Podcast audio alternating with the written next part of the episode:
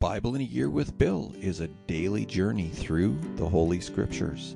Unless otherwise indicated, all scripture quotations are taken from the Holy Bible, New Living Translation, copyright 1996, 2004, 2015 by Tyndale House Foundation. Used by permission of Tyndale House Publishers, Carol Stream, Illinois 60118. All rights reserved.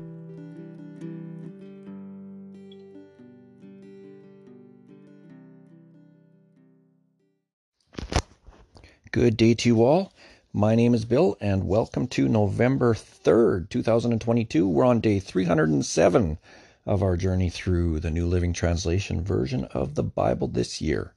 Now, by the end of the year, which is really less than two months away, by the end of the year, we'll have gone through the Old Testament once and the New Testament twice. Today, Job. We're going to read chapter 25 in the book of Job. It's quite a short chapter. And then we're going to make that up with Mark chapters 13 and 14. So let's get right into it with Job chapter 25. Then Bildad the Shuhite replied, God is powerful and dreadful. He enforces peace in the heavens. Who is able to count his heavenly army? Doesn't his light shine on all the earth? How can a mortal be innocent before God? Can anyone born of a woman be pure?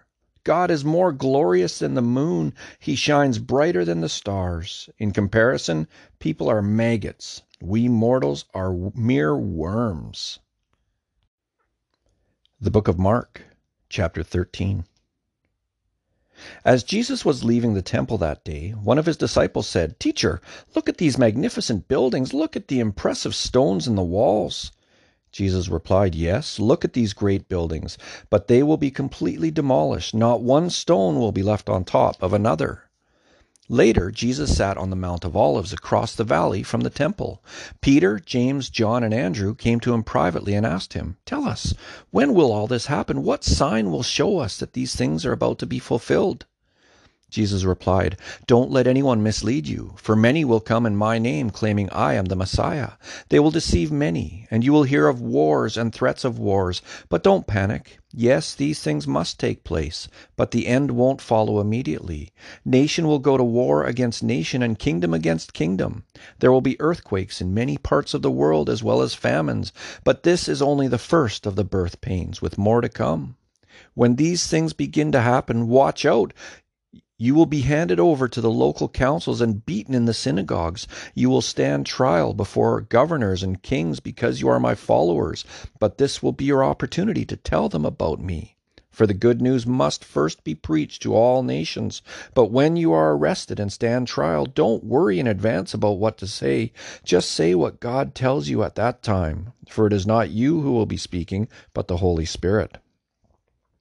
A brother will betray his brother to death, a father will betray his own child, and children will rebel against their parents and cause them to be killed, and everyone will hate you because you are my followers.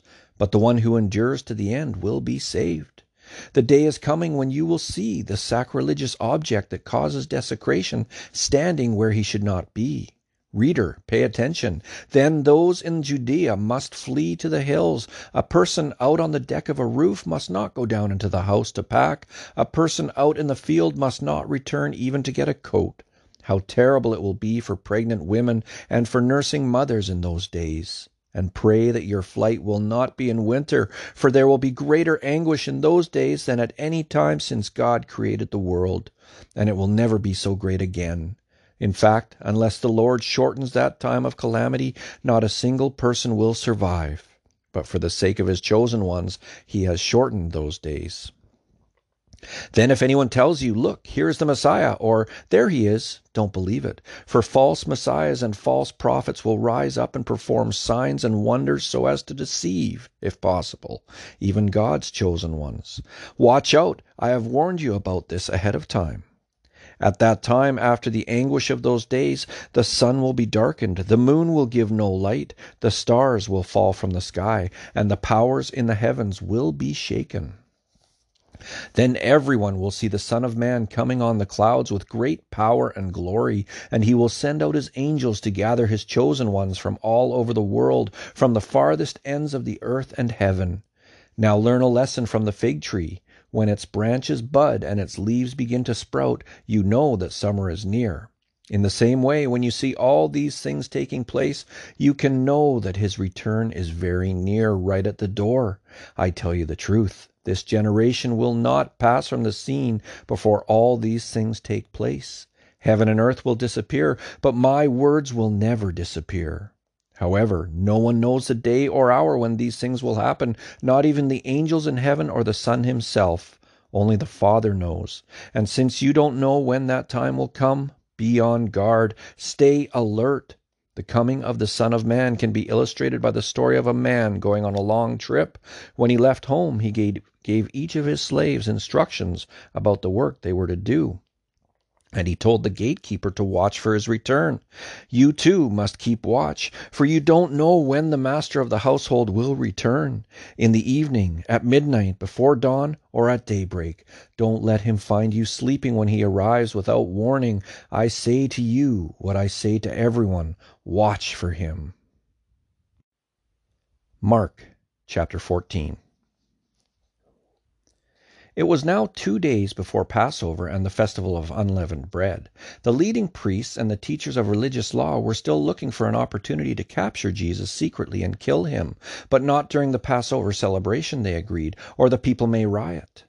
Meanwhile, Jesus was in Bethany at the home of Simon, a man who had previously had leprosy. While he was eating, a woman came in with a beautiful alabaster jar of expensive perfume made from essence of nard. She broke open the jar and poured the perfume over his head. Some of those at the table were indignant. Why waste such expensive perfume? they asked. It could have been sold for a year's wages and the money given to the poor. So they scolded her harshly. But Jesus replied, Leave her alone. Why criticize her for doing such a good thing to me? You will always have the poor among you, and you can help them whenever you want to, but you will not always have me. She has done what she could, and has anointed my body for burial ahead of time. I tell you the truth, wherever the good news is preached throughout the world, this woman's deed will be remembered and discussed. Then Judas Iscariot, one of the twelve disciples went to the leading priests to arrange to betray Jesus to them. They were delighted when they heard why he had come, and they promised to give him money. So he began looking for an opportunity to betray Jesus. On the first day of the festival of unleavened bread, when the Passover lamb is sacrificed, Jesus' disciples asked him, Where do you want us to go prepare the Passover meal for you? So Jesus sent two of them into Jerusalem with these instructions As you go into the city, a man carrying a pitcher of water will meet you. Follow him. At the house he enters, say to the owner, The teacher asks, Where is the guest room where I can eat the Passover meal with my disciples? He will take you upstairs to a large room that is already set up. That is where you should prepare our meal. So the two disciples went into the city and found everything just as Jesus had said, and they prepared the Passover meal there. In the evening, Jesus arrived with the twelve. As they were at the table eating, Jesus said, I tell you the truth, one of you eating with me here will betray me. Greatly distressed, each one asked in turn, Am I the one? He replied, It is one of you twelve who is eating from this bowl with me. For the Son of Man must die, as the Scriptures declared long ago. But how terrible it will be for the one who betrays him! It would be far better for that man if he had never been born. As they were eating, Jesus took some bread and blessed it. Then he broke it in pieces and gave it to the disciples, saying, Take it, for this is my body. And he took a cup of wine and gave thanks to God for it. He gave it to them, and they all drank from it. And he said to them, This is my blood, which confirms the covenant between God and his people. It is poured out as a sacrifice for many. I tell you the truth, I will not drink wine again until the day I drink it new in the kingdom of God. Then they sang a hymn and went out to the Mount of Olives. On the way, Jesus told them, All of you will desert me, for the scriptures say God will strike, and the shepherd and the sheep will be scattered. Or, sorry, God will strike the shepherd, and the sheep will be scattered. But after I am raised from the dead, I will go ahead of you to Galilee and meet you there. Peter said to him, Even if everyone else deserts you, I never will. Jesus replied, I tell you the truth, Peter. This very night, before the rooster crows twice, you will deny three times that you even know me. No, Peter declared emphatically. Even if I have to die with you, I will never deny you. and all the others vowed the same. They went to the olive grove called Gethsemane, and Jesus sat, or Jesus said, Sit here while I go and pray. He took Peter, James, and John with him, and he became deeply troubled and distressed.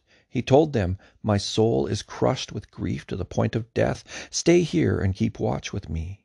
He went on a little further and fell to the ground. He prayed that, if it were possible, the awful hour awaiting him might pass him by.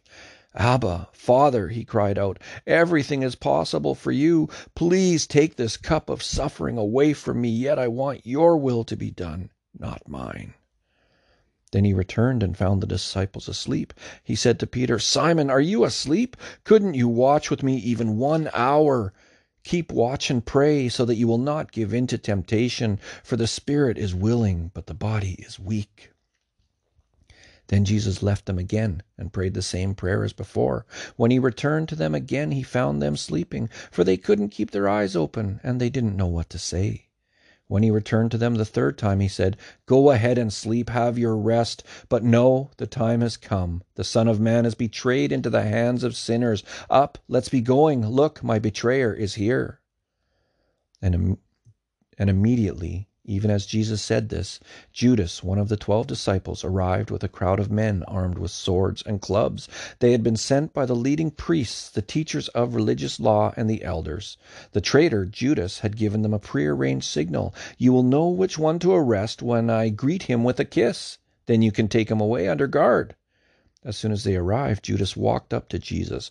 Rabbi, he exclaimed, and gave him the kiss. Then the others grabbed Jesus and arrested him. But one of the men with Jesus pulled out his sword and struck the high priest's slave, slashing off his ear. Jesus asked them, Am I some da- dangerous revolutionary that you come with swords and clubs to arrest me? Why didn't you arrest me in the temple? I was there among you teaching every day. But these things are happening to fulfill what the scriptures say about me. Then all his disciples deserted him and ran away.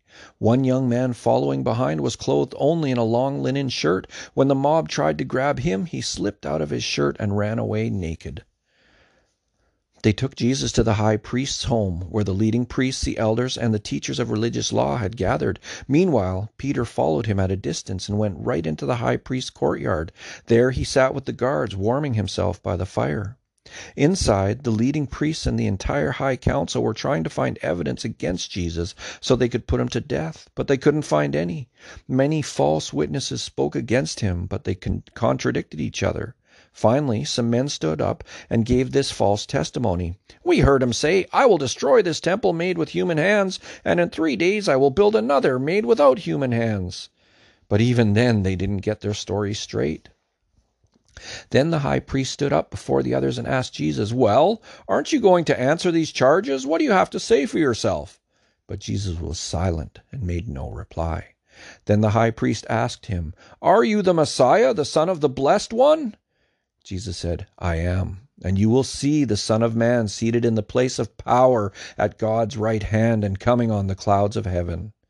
Then the high priest tore his clothing to show his horror and said, Why do we need another witnesses? You have all heard his blasphemy. What is your verdict? Guilty, they all cried. He deserves to die. Then some of them began to spit at him, and they blindfolded him and beat him with their fists. Prophesy to us, they jeered, and the guards slapped him as they took him away. Meanwhile, Peter was in the courtyard below. One of the servant girls who worked for the high priest came by and noticed Peter warming himself at the fire. She looked at him closely and said, You were one of those with Jesus of Nazareth. But Peter denied it. I don't know what you're talking about, he said, and he went out into the entryway. Just then a rooster crowed.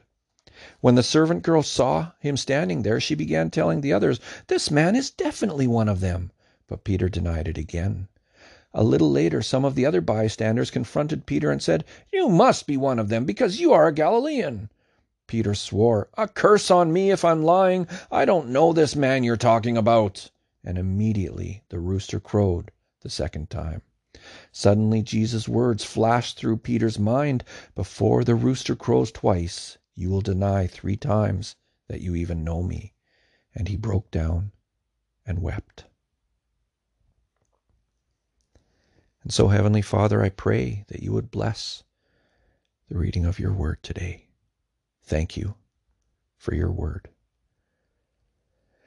You know, this story of Peter denying Jesus three times, it it's one of those stories that just gets you, pulls at your heartstrings. You know, we like to say we wouldn't deny him, but man, when push comes to shove, will we? I mean, this was a man who walked with him, who saw the miracles, although he was still yet to see the greatest miracle of all. and that's coming up shortly. Anyway, thank you, my friends, for joining me here today on Bible in a Year with Bill. I hope to see you all tomorrow.